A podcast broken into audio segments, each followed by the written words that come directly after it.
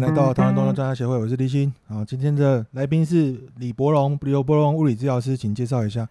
嗨，大家好，我是博荣物理治疗师。那我来自台南，对，然后今天是上课啊，然后来台北台那个台湾动作专家协会，然后上课，所以。呃，其实蛮开心的，因为有点有点临时，然后跟我讲说要录这个 podcast，那其实蛮受宠若惊的。嗯，伯荣其实很会聊啦。那你做物理治疗师的工作大概多久了？哎呀，其实快二十年了吧，就是从研究所毕业到现在，对，大概是对十七八年。哦啊，所以你不是就是一毕业就直接工作，还跑去读研究所？对对对，那个时候。想不开，哎、呃，不是，其实那个时候对神经比较有兴趣啊，所以想说去进修一下，而且我没想到后来走了骨科，对对，反正很多人以前想的跟现在做的大概都不会一样啦。那后来你就是直接就在台南工作了吗？哎，对，然后研究所毕业回回台南了，对对，嗯。因为我们也知道以前那个台南的那个不是台南了，全台湾几乎就业环境都不太好嘛。后来一开始的时候，你以前也没有什么治疗所这种东西嘛。后来你就是先做了什么？哎、其实之前在医院啊，就就不喜欢评鉴啊。其实那时候最不喜欢评鉴制度，然后因为觉得就是讲白点，就是在练习演戏，你知道，就是啊评评委来了，然后你就要开始做一些 paperwork 啊，然后很多。呃，不是那么，不是那么实际有发生的事情，但是你就要做的很表面的功夫，那觉得而且要花很多时间，所以那个时候觉得不想要在这个环境。然后第二个是因为健保的体制之下，其实对呃营业者啊，他经营者啊，就医院或是诊所经营者，对这个病患他的。就是治疗的效力其实没有那么的 care，所以那时候想说，哎，自己出来开业可能会对患者更好一点。那你自己想做自己希望喜欢做的事情，这样子。啊，我们知道以前很多医疗业都不喜欢承认自己也有服务的成那个成分在里面的，但是你现在大家就会发现，其实真的是医疗服务呢。那一般要做得好，你其实就是整套流程都要做得很顺，让人家觉得很舒服。像国外那很多那种，嗯。那种体系，他们其实在做的东西根本就是，其实就是在做服务嘛，只是它是以医疗相称啊。那你现在又觉得说，哎、欸，之前在医院是那个样子嘛？那就后来就直接离开了吗？还是说中间有经过什么过程呢？我其实之后之之后离开，然后回到台南是到诊所啦。然后那个时候觉得自己懂得实在太少了，你知道？而且我那个时候背景啊，是我一直都走 neuro，然后走小儿，然后。回台南之后也是在早疗中心，然后也在复健科诊所，但主要也是带神经的患者。那像中风啊，或者是 SCI 这种，那但后来发现，如果自己要开业啊，神经应该会让我饿死，所以所以开始去进修。那进修的部分就是开始走一些骨科的一些临床评估啊，然后手法这些东西，然后花了很多时间进修，然后觉得好像可以试试看，然后才。出来开工作室，其实我一开始是在家里开一些工作室，然后接一些熟悉的客户，然后确定自己的手法或者是治疗方针是对的，然后治疗是有效果的，所以才敢出来开业这样。对啊，中间因为还有参与公共事务了，所以那时候还有当一阵子那个台南市工会的理事长嘛，所以卸任之后才才出来开业这样子。对对，其实我觉得在国外做神经或小儿其实蛮赚钱的啦。那因为台湾看病太便宜了，所以当然是我们也需要关心他。但是在台湾的确做这些其实是不好做的啦。没错没错。那你后来有你理想中的那种治疗所的样子吗？就是后来你是怎么做的呢？我我现在做的治疗所吗？好，OK。因呃，其实现在做的那个方向是我喜欢做的，因为我后来就是。呃，走到骨科之后，然后就发现物理治疗其实跟体适能，就是运动训练是应该要是应该要是一起合作的。所以那个时候有跟一些体能训练的教练，然后一起上课，然后后来就是认识越来越多教练。那这个也是比较我想做的方向啊，就是说，呃，物理治疗本身是一个以治疗为主的一个方呃方向，但是你要维持患者的一个生活品质。跟预防他再次受伤的前提的话，运动训练的介入是很重要的，所以那个时候就想要聊，将两个专业结合在一起，就是把体能训练跟物理治疗结合在一起，所以那个时候就开始接触很多运动训练的东西，所以那个时候也去考了 ACE 的教练，然后去考了那个姿势跑法的认证，然后什么心高明的心率心率训练的认证等等，就很多跟体适能相关的，所以。就是有点不务正业，不不务正业的治疗师，嗯、所以那个时候，呃，拿了很多类似相关的证照，就所以同时也认识很多体适能相关的这个圈子里面的教练啊，所以那走一路走来，然后也认识不错的教练，所以现在除了治疗所之外，也开了训练中心，所以这两者之间的结合是有在我一开始的目标设定里面。对，我们知道以前大概十几年前根本没有什么治疗所这种东西啦，都是大家都从不想在诊所医院就只能开工作室。那你后来就是就是成立的这个治疗所的过程遇到什么困难吗？比如说送件啊什么的，或法规的问题之类的。哦，有啊，那个时候台南市的治疗所大概只有八九间吧，然后那个时候送审还好啦，因为台南算是有学善治疗所，他们。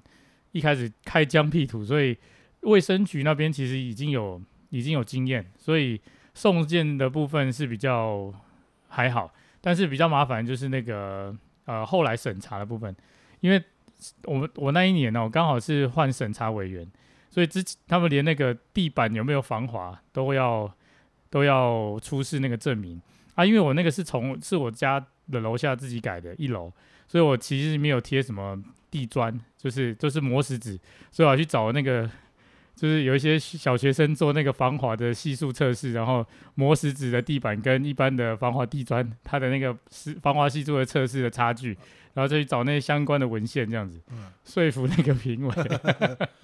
所以人质的部分其实还蛮多，因为法规可能没有真的写到这么细。对对对对对，人质的部分蛮影响蛮大的。对对。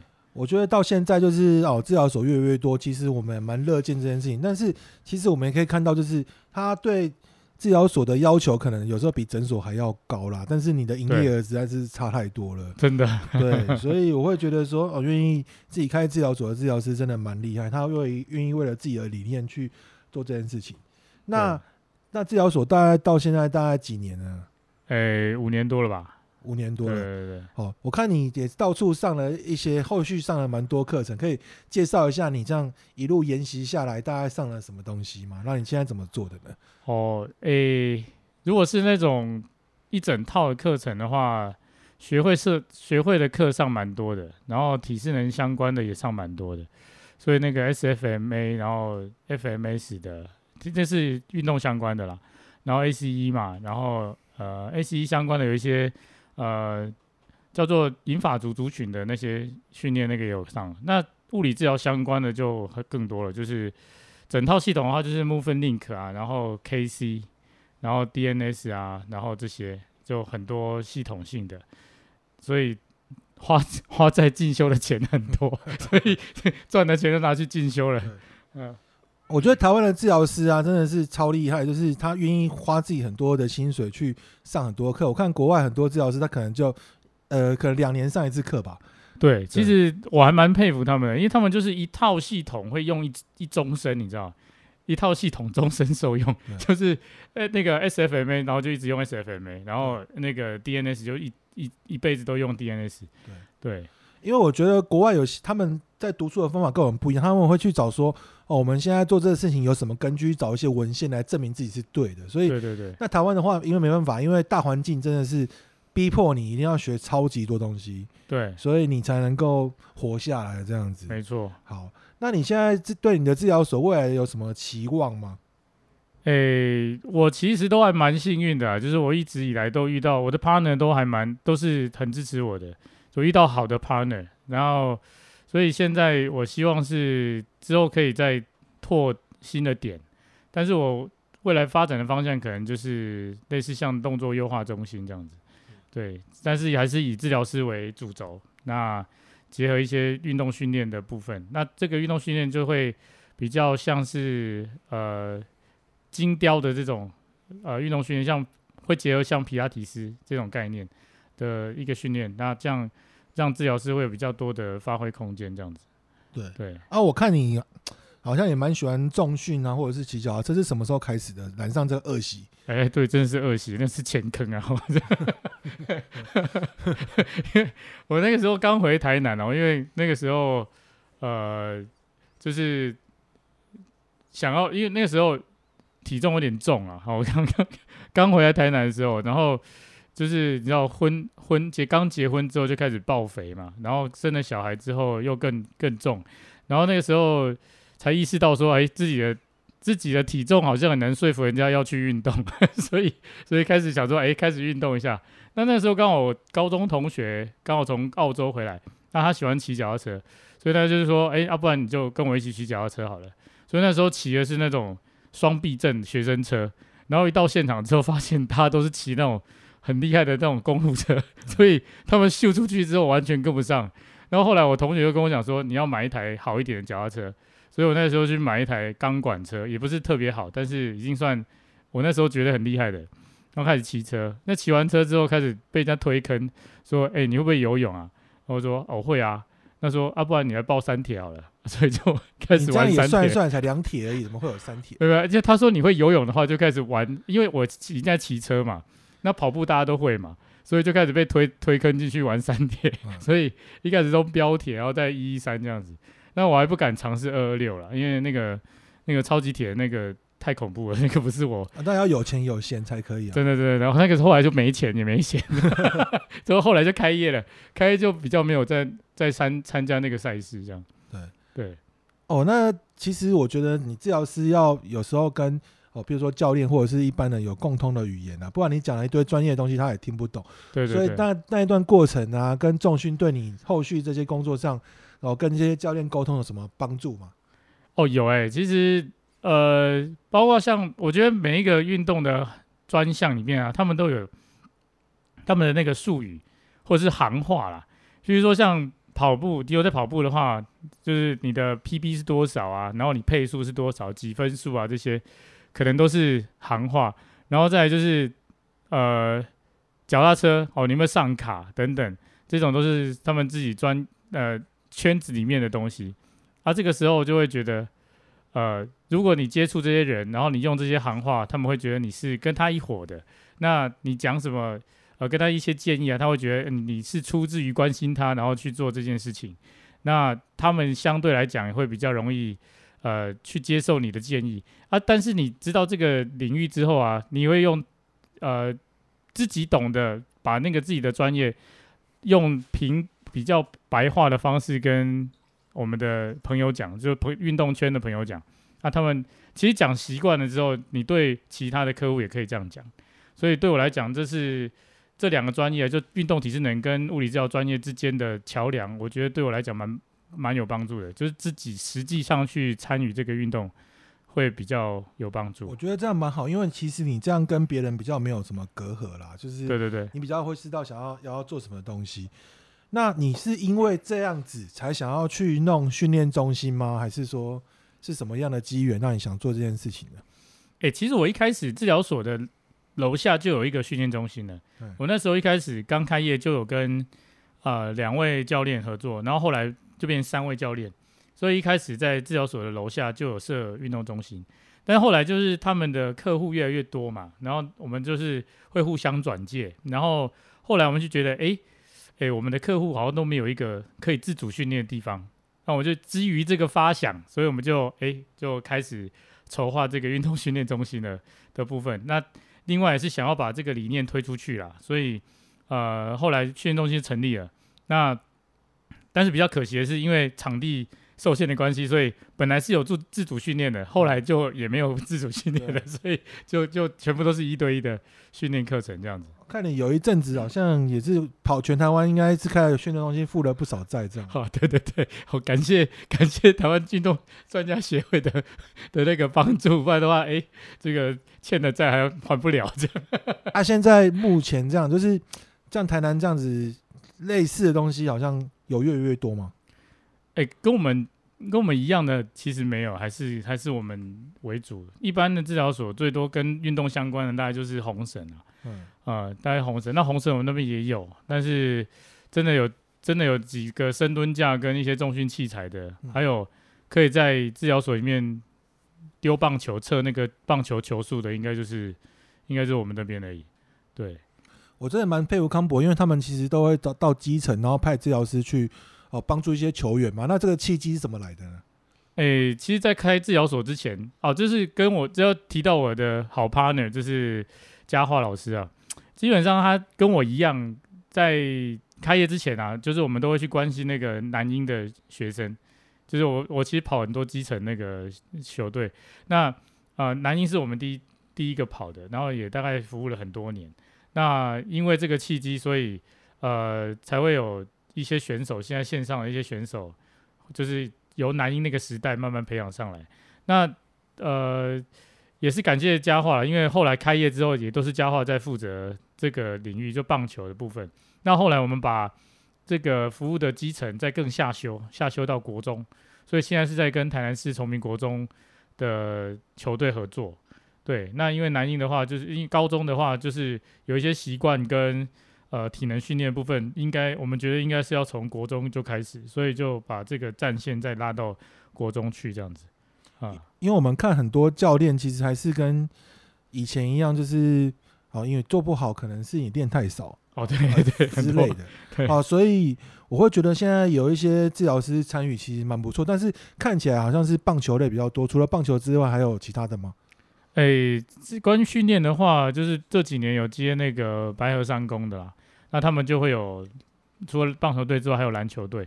那这个部分主要是我会跟那个篮球队的教练在在讨论像训练的部分啊，或者是运动伤害防护的部分。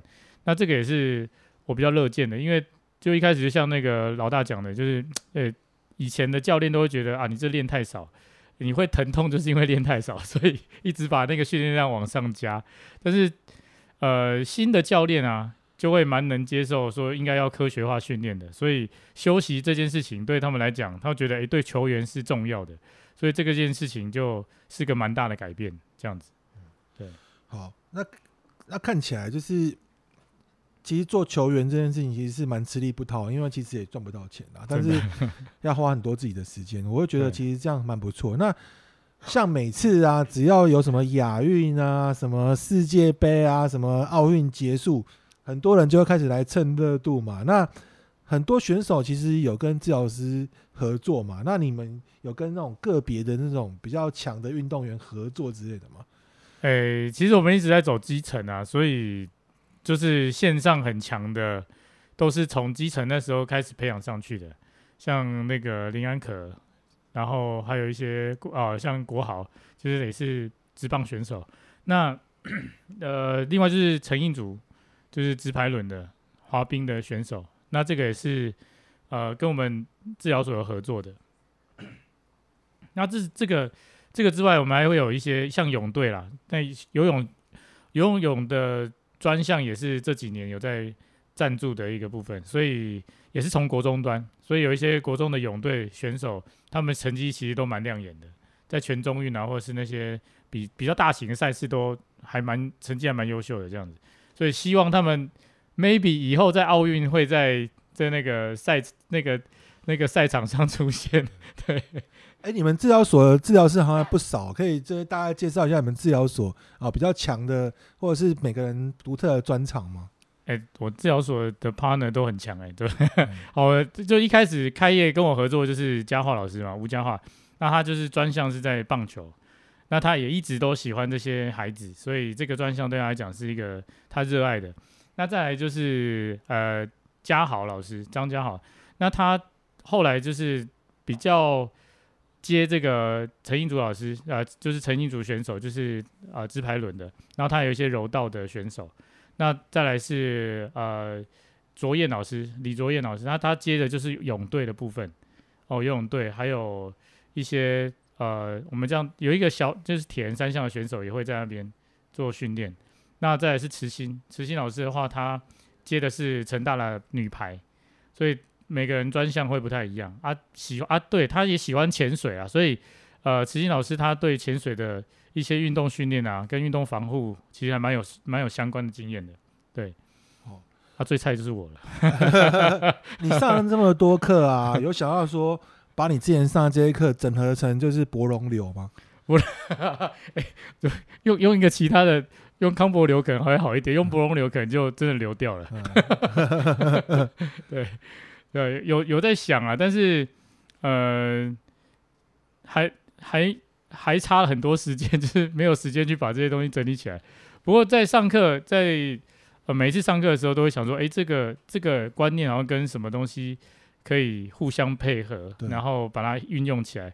那其实实际上运用在临床上，效果还真的是不错。对，只是说把它系统化讲出来的话，可能要些一些时间把它整理起来。对，因为我一直觉得台湾的治疗师很强，其实可以整合蛮多东西，然后用比较浅显的话告诉你，那而不是说哦，每次外国人来我就可能花了三万四万去上课。嗯、我觉得其实这样蛮好的，而且不会尝试，因为你要上外国人课，那你可能要上呃第一阶、第二阶、对对对，对，三阶这样子。没错没错，我其实嗯，我觉得蛮不错的。对啊，而且其实很多呃，像国外的流流派啊，它很多是。比较适合国外的环境啊，像他们真的有很多时间，像呃很多学派，他可以让就是当地人，就是国外，他其实患者就会习惯呃就诊的时候就会把上衣脱掉，哦，就是指即便是女生哦啊，男的治疗师，然后女的治疗呃女的患者，然后他们会习惯把上衣脱掉，只剩下内衣或内裤，然后他会去观察这些肌肉的变化，在做动作的时候。但这个情况在台湾其实很少见，几乎是不太可能。所以你有一些真的要评估的比较详细的，就很难应用上。那但是这样的缺不是缺点，就是这样的呃遗憾，可能又在其他的流派又可以看到可以补足的地方。所以其实截那个截长补短的概念啊，所以我觉得如果把一些流那个学的一些理论把它总整合一下，我觉得是。是可以发展出一套比较适合台湾环境的一些一些应用手法，或是临床的呃理论这样子。对，呃，我们节目应该是蛮多那种治疗师或者是一些不错的教练都会听嘛。那、啊、你有没有建议他们就是哪一些书一定要看呢？或是哪一些课呢可以去上一下这样子？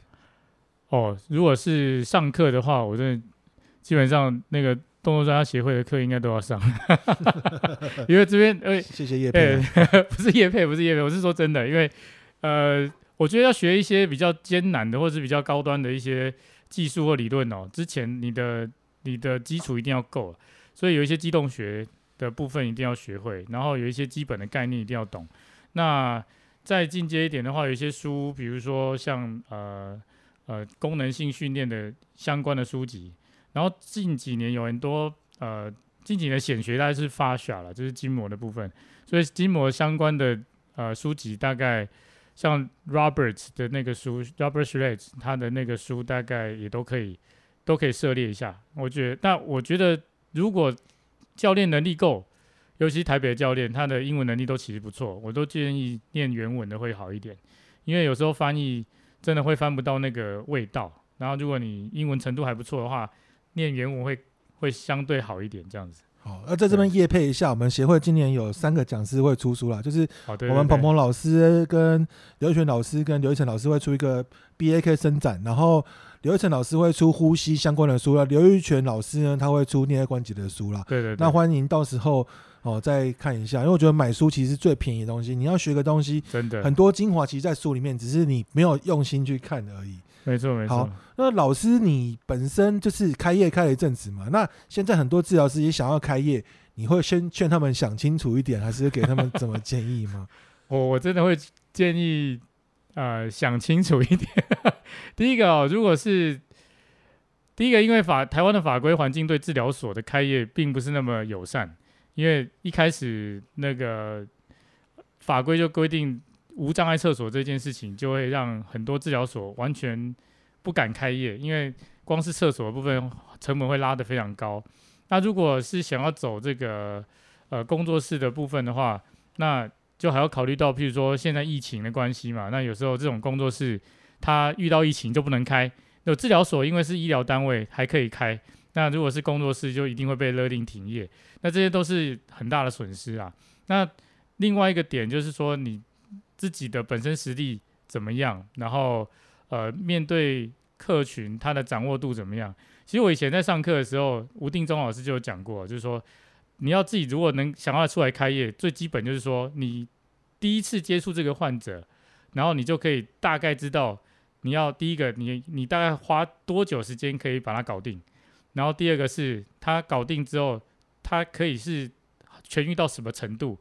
在你手上可以痊愈到什么程度？譬如说是完全搞定呢，还是可以好个七八成？那剩下几成是可能要靠其他的东西去辅助等等。那如果这两点都很难，第在第一次看到患者的时候，听他的呃 history taking 啊，就是病史啊，或者是他的一些评估，你没有办法有这个呃这个概念的话，基本上我就建议再多磨练一点会好一点。对。那现在其实您可能好像有跟一些医师合作嘛？现在的医师、嗯、哦比较开放，他可以跟治疗师去谈一些东西。那你觉得就是呃，医师跟治疗师的这部分的配合要怎么去跟他沟通，或者是怎么做会比较好？呃，第一个我是如果是给建议的话，就是呃，如果是跟医师配合啦，就是不要找，可以找可以尝试着找其他科，就是。找附件相关的科系之外的，那像骨科的话也可以。